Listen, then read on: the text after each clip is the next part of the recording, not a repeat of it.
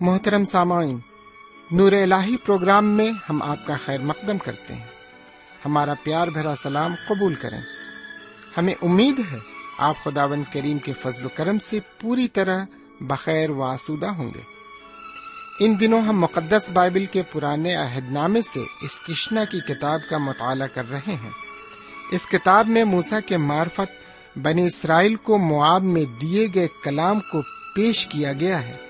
جنگل میں لمبے عرصے تک بھٹکنے کے بعد کنان میں داخل ہونا، جنگل میں چالیس سال بھٹکنے کا ذکر خدا ون کے رہنمائی اور دس احکام و خدا کی وفاداری کا ذکر ملتا ہے۔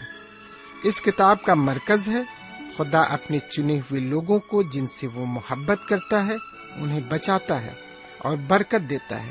اس لیے لوگوں کو یاد رکھنا اور اس سے محبت کرنا اور حکم ماننا ہے تاکہ ان کے پاس زندگی ہو۔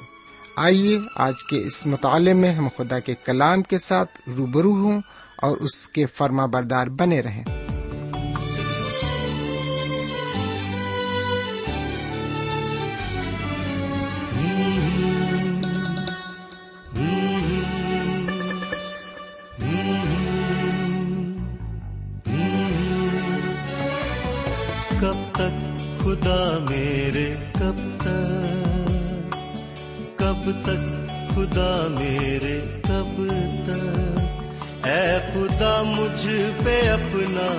قہر نہ دکھا، اب تو مجھ پہ رحم کر کے میں مر چلا۔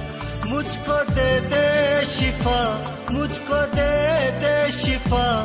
بے قراری میری جا کی بڑھتی رہے گی یہ کب تک؟ خدا میرے، کب تک؟ کب تک؟ خدا میرے، کب تک؟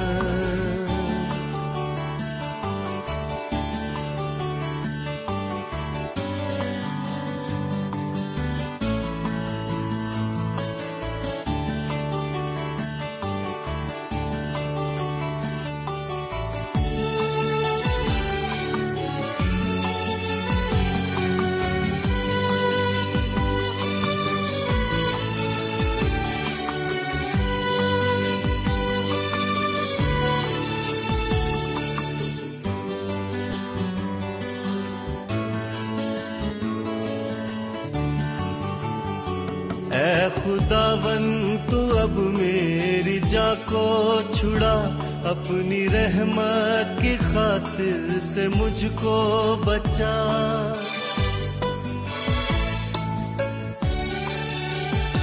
اے خدا بن تو اب میری جا کو چھڑا۔ اپنی رحمت کی خاطر سے مجھ کو بچا۔ مر کے کیسے کروں؟ تجھے یاد میں قبر میں شکر کیسے کروں گا ادا؟ میں تو کر ہاتھ کر ہاتھ تھک ہی گیا اور کب تک؟ خدا میرے، کب تک؟ کب تک؟ خدا میرے، کب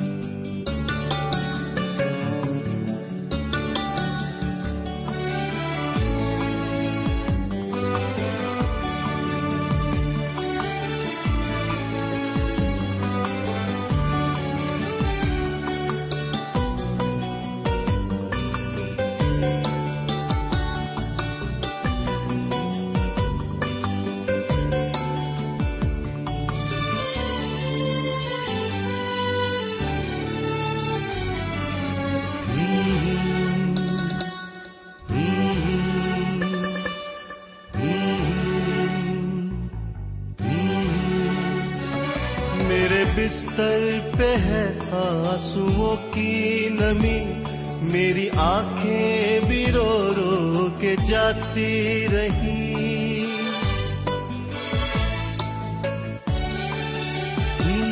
میرے بستر پہ ہے آنسو کی نمی، میری آنکھیں بھی رو رو کے جاتی رہی۔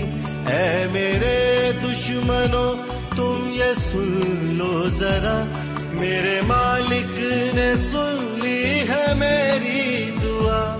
ہے وہ دشمن میرے بے قرار اور شرمندہ۔ رحمت، خدا تیری رحمت۔ رحمت، خدا تیری رحمت۔ رحمت، خدا تیری رحمت۔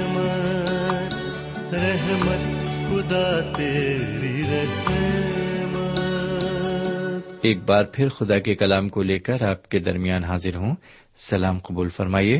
سمن ہم خدا و تعالیٰ کے شکر گزار ہیں کہ ایک اور موقع ہمیں ملا ہے تاکہ ہم اس کے کلام کو سیکھ سکیں اور اسے سمجھ سکیں۔ تو آئیے ایک بار پھر ہم اس کے کلام کی طرف متوجہ ہوں اور سنیں کہ آج وہ اپنے کلام کی معرفت ہم سے کیا کہنا چاہتا ہے۔ لیکن اس سے پہلے کہ ہم آگے بڑھیں، ہم دعا مانگیں گے۔ ہم دعا کریں۔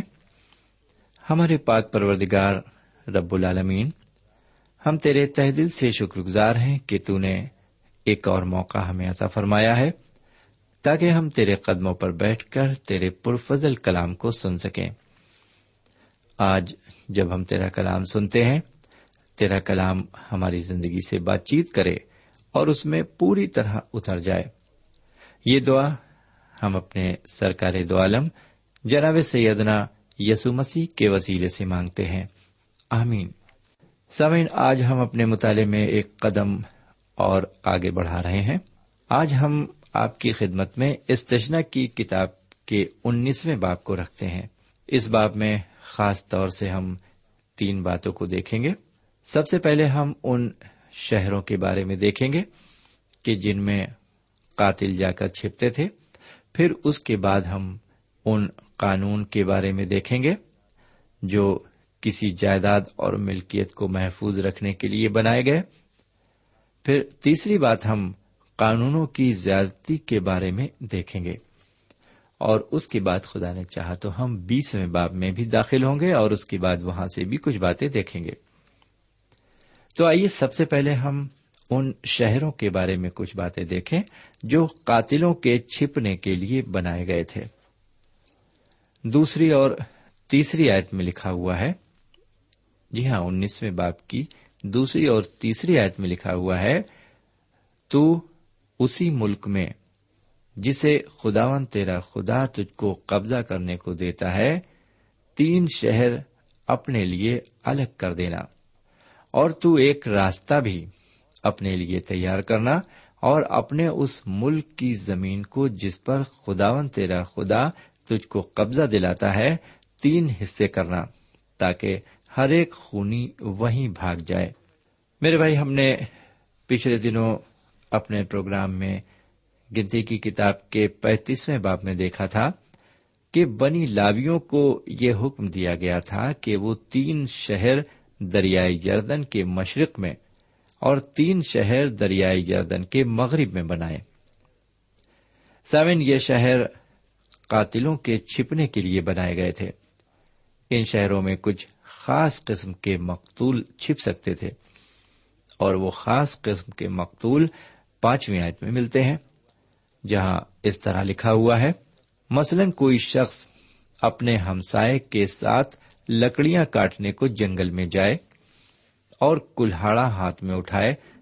تاکہ درخت کاٹے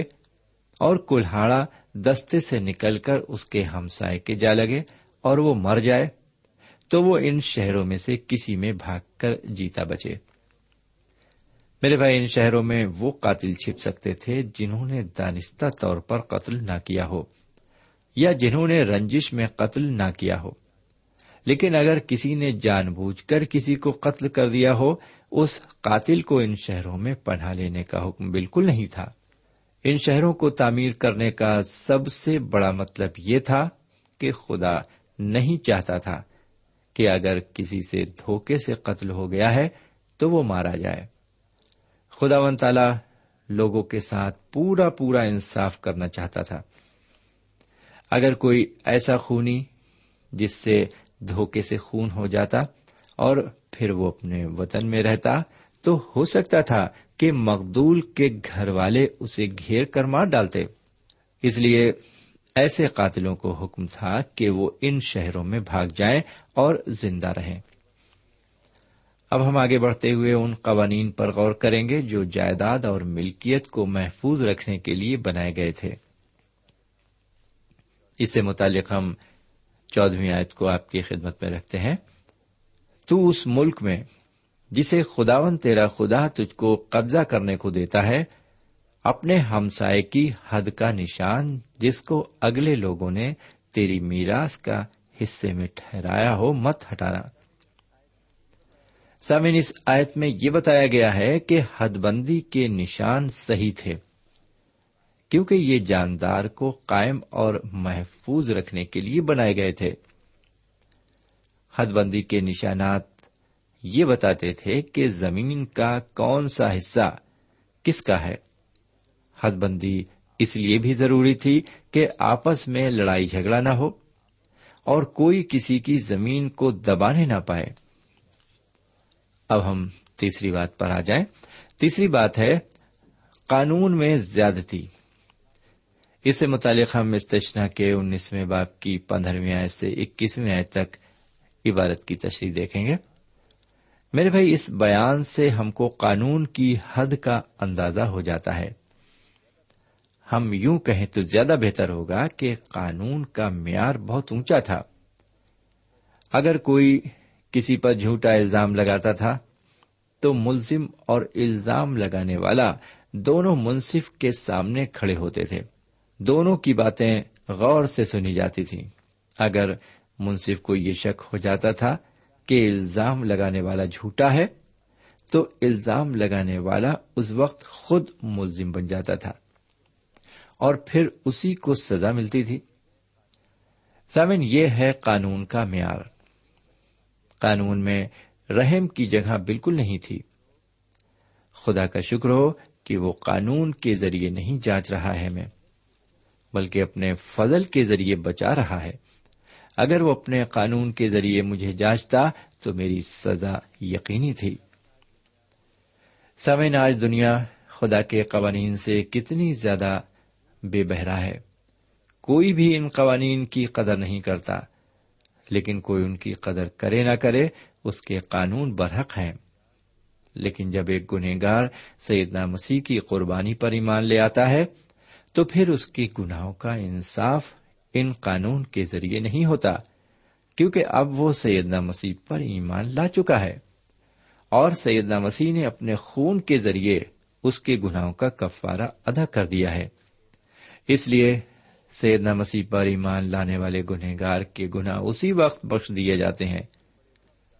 آج بڑے سے بڑے گنہگار کو سیدنا مسیح پر ایمان لا کر معافی مل سکتی ہے۔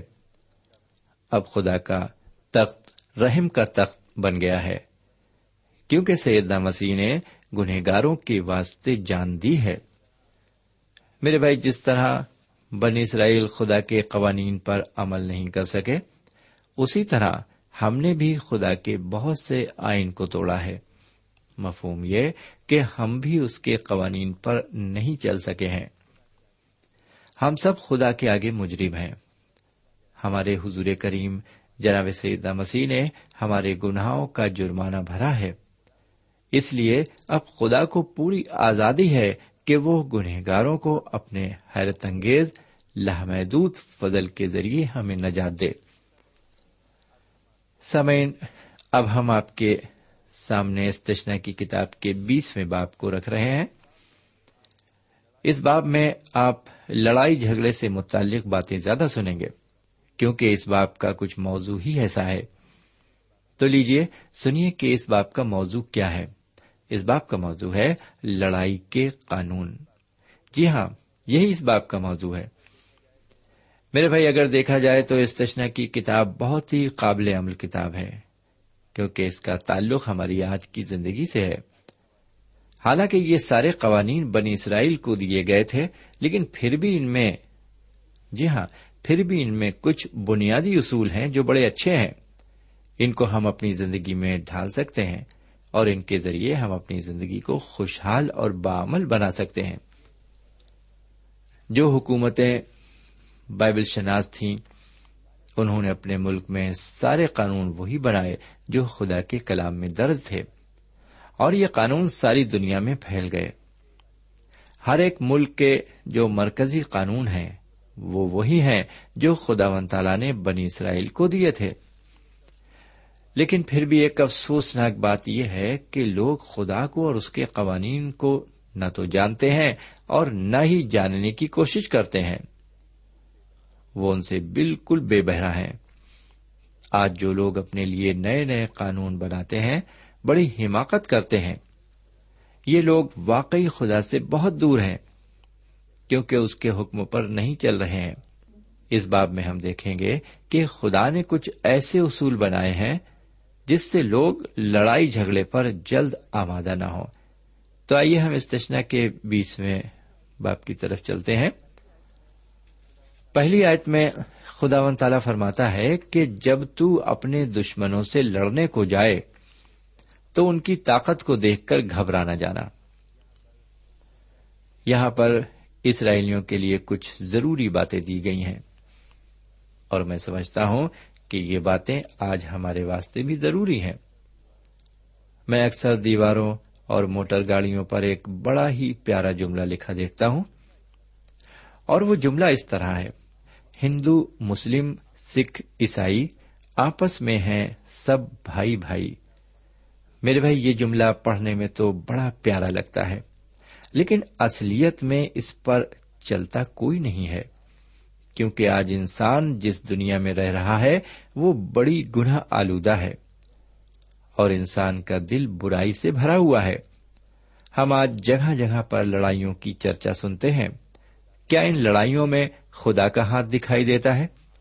اگر خدا کا ہاتھ ان لڑائیوں میں نہیں ہے، تو پھر ہم بھی ان لڑائیوں میں شریک نہ ہوں۔ میرے بھائی، لڑائی میں ایک چیز بہت ضروری ہے، لڑنے والے کو یہ ضرور معلوم کر لینا چاہیے کہ کیا لڑائی میں خدا اس کے ساتھ ہے یا وہ خدا کی طرف سے لڑ رہا ہے۔ استشنا کی کتاب کی بیسویں باپ کی دوسری آیت سے چوتھی آیت تک عبارت بتاتی ہے کہ خدا ون تالا نے اسرائیلیوں کو حکم دیا کہ وہ غیر قوموں سے جنگ کریں اور وہ ان کا ساتھ دے گا۔ لیکن اس سے پہلے کہ اسرائیلی لڑائی پر جائیں وہ ان کے سامنے چار شرطیں رکھ رہا ہے۔ ان چار شرطوں کے پیچھے جو سب سے بڑی بات ہے وہ یہ کہ اگر وہ ان چار شرطوں پر عمل کریں گے تو لڑائی کے میدان سے انہیں شاید واپس جانا پڑے گا اور لڑائی رفا دفا ہو جائے گی۔ آئیے ذرا دیکھتے ہیں کہ وہ چار شرطیں کیا ہیں۔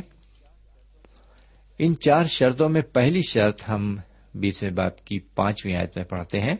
لکھا ہوا ہے، پھر فوجی حکام لوگوں سے یوں کہیں کہ تم میں سے جس کسی نے نیا گھر بنایا ہو اور اسے مخصوص نہ کیا ہو، وہ اپنے گھر کو لوٹ جائے۔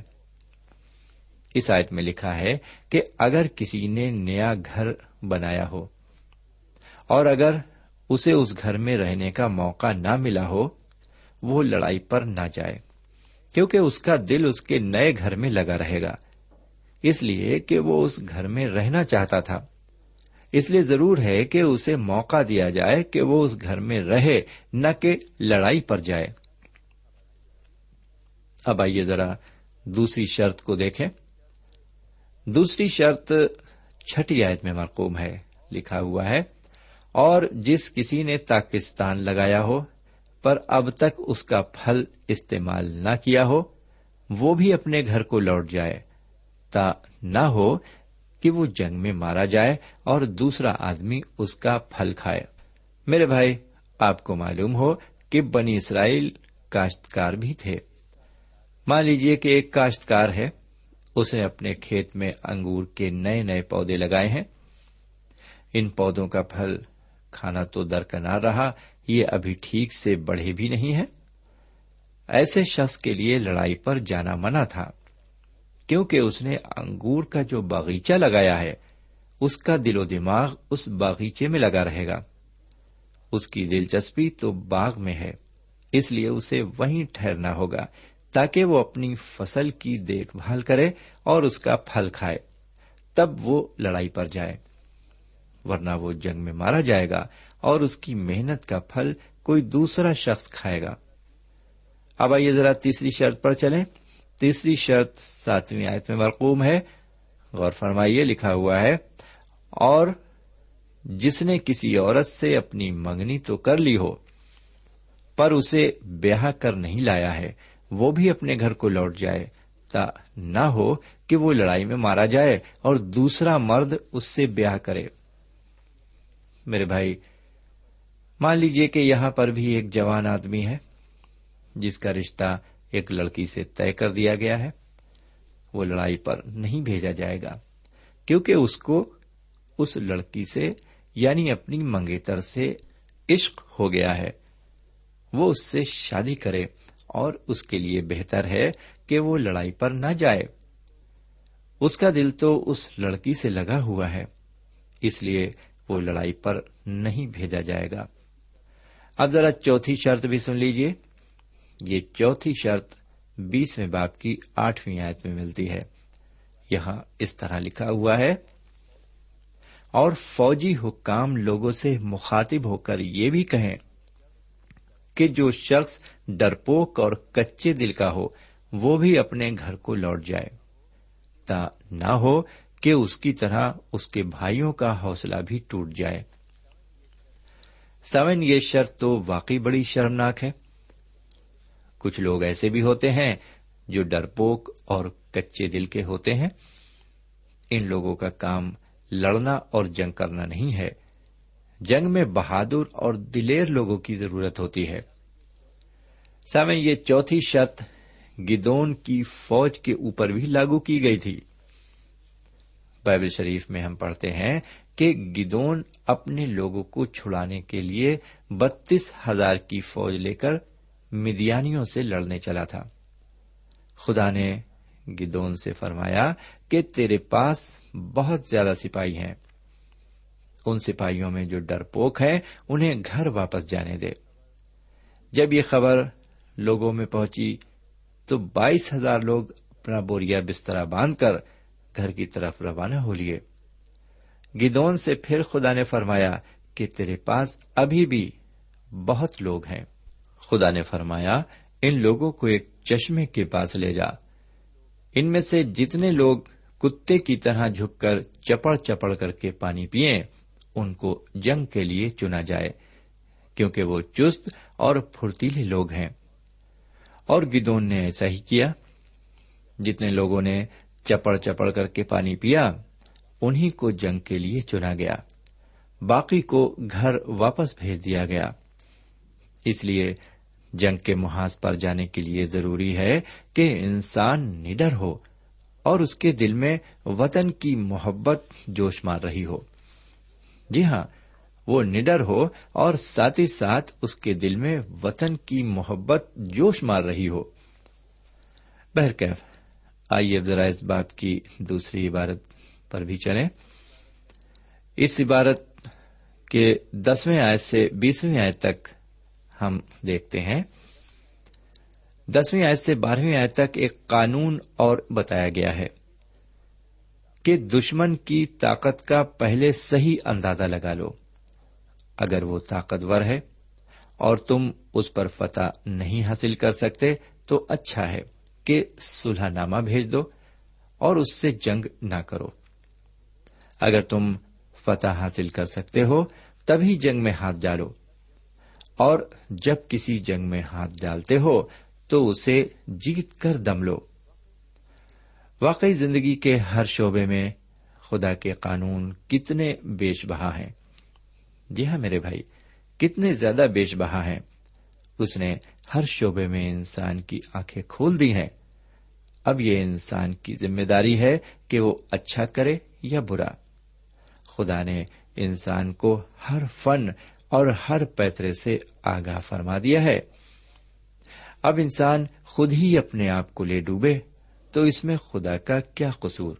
لیجیے آخر میں استشنا کی کتاب کے بیسویں کی دسویں آیت سے بیسویں آیت تک کی بارہ سن لیجیے جب تو کسی شہر سے جنگ کرنے کو اس کے نزدیک پہنچے تو پہلے اسے صلح کا پیغام دینا اور اگر وہ تجھ کو صلح کا جواب دے اور اپنے پھاٹک تیرے لیے کھول دے تو وہاں کے سب باشندے تیرے باجزدار بن کر تیری خدمت کریں اور اگر وہ تجھ سے صلح نہ کرے بلکہ تجھ سے لڑنا جائے تو تو اس کا محاصرہ کرنا اور جب خداون تیرا خدا اسے تیرے قبضے میں کر دے تو وہاں کے ہر مرد کو تلوار سے قتل کر ڈالنا لیکن عورتوں اور بال بچوں اور چوپایوں اور اس شہر کے سب مال اور لوٹ کر اپنے لیے رکھ لینا اور تو اپنے دشمنوں کی اس لوٹ کو جو خداون تیرے خدا نے تجھ کو دی ہو کھانا۔ ان سب شہروں کا یہی حال کرنا جو تجھ سے بہت دور ہیں اور ان قوموں کے شہر نہیں ہیں۔ پر ان قوموں کے شہروں میں جن کو خداون تیرا خدا میراث کے طور پر تجھ کو دیتا ہے، کسی زی نفس کو جیتا نہ بچا رکھنا، بلکہ تو ان کی یعنی ہتی اور اموری اور کنانی اور فرزی اور حوی اور یبوسی قوموں کو، جیسا خداون تیرے خدا نے تجھ کو حکم دیا ہے، بالکل نیست کر دینا، تاکہ وہ تم کو اپنے سے مکرو کام کرنے نہ سکھائیں، جو انہوں نے اپنے دیوتاؤں کے لیے کیے ہیں، اور یوں تم خداون اپنے خدا کے خلاف گناہ کرنے لگو۔ سمن یہاں پر یہ عبارت ہم روکتے ہیں اور آج کا مطالعہ بھی ہم یہیں پر روکتے ہیں۔ مجھے امید ہے کہ آج کے مطالعے کے ذریعے جو باتیں ہم نے یہاں پر سیکھی یقیناً ہمارے لیے باعث برکت ثابت ہوئی ہیں اور ان کے ذریعے ہمیں خدا نے وہ روشنی دی ہے جو ہمیں چاہیے۔ جس روشنی کے بل پر ہم سرات مستقیم پر چل سکتے ہیں۔ خدا ہمیں آگے بھی ہدایت فرمائے، آمین۔ سامعین، ابھی ہم نے خدا کے کلام کے ساتھ اشتشنا کی کتاب کا مطالعہ کیا۔ اس مطالعے سے آپ کو روحانی تقویت حاصل ہوئی ہوگی۔ ہمیں امید ہے آپ اپنے تاثرات سے ہمیں ضرور نوازیں گے۔ ہم آپ کے خط کا انتظار کریں گے۔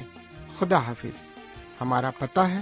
Programme Noor ul post box number one five seven five Sialkot, Pakistan. پتہ ایک بار پھر سن لیں۔ پروگرام نور ال پوسٹ باکس نمبر ایک پانچ سات پانچ سیال کوٹ پاکستان۔ اب آپ ہم سے ٹیلی فون اور ای میل سے بھی رابطہ قائم کر سکتے ہیں۔ ہمارا ٹیلی فون نمبر ہے nine two three four four six four zero four five seven eight. نو دو تین چار چار چھ چار صفر چار پانچ سات آٹھ۔ ہمارا ای میل پتا ہے N A E M three nine four nine eight hotmail dot com N A M three nine four nine eight hotmail dot com ہمارے پروگرام کا وقت اب یہیں پر ختم ہوتا ہے۔ اگلے پروگرام میں پھر ملیں گے۔ تب تک کے لیے اجازت چاہتے ہیں۔ خدا حافظ۔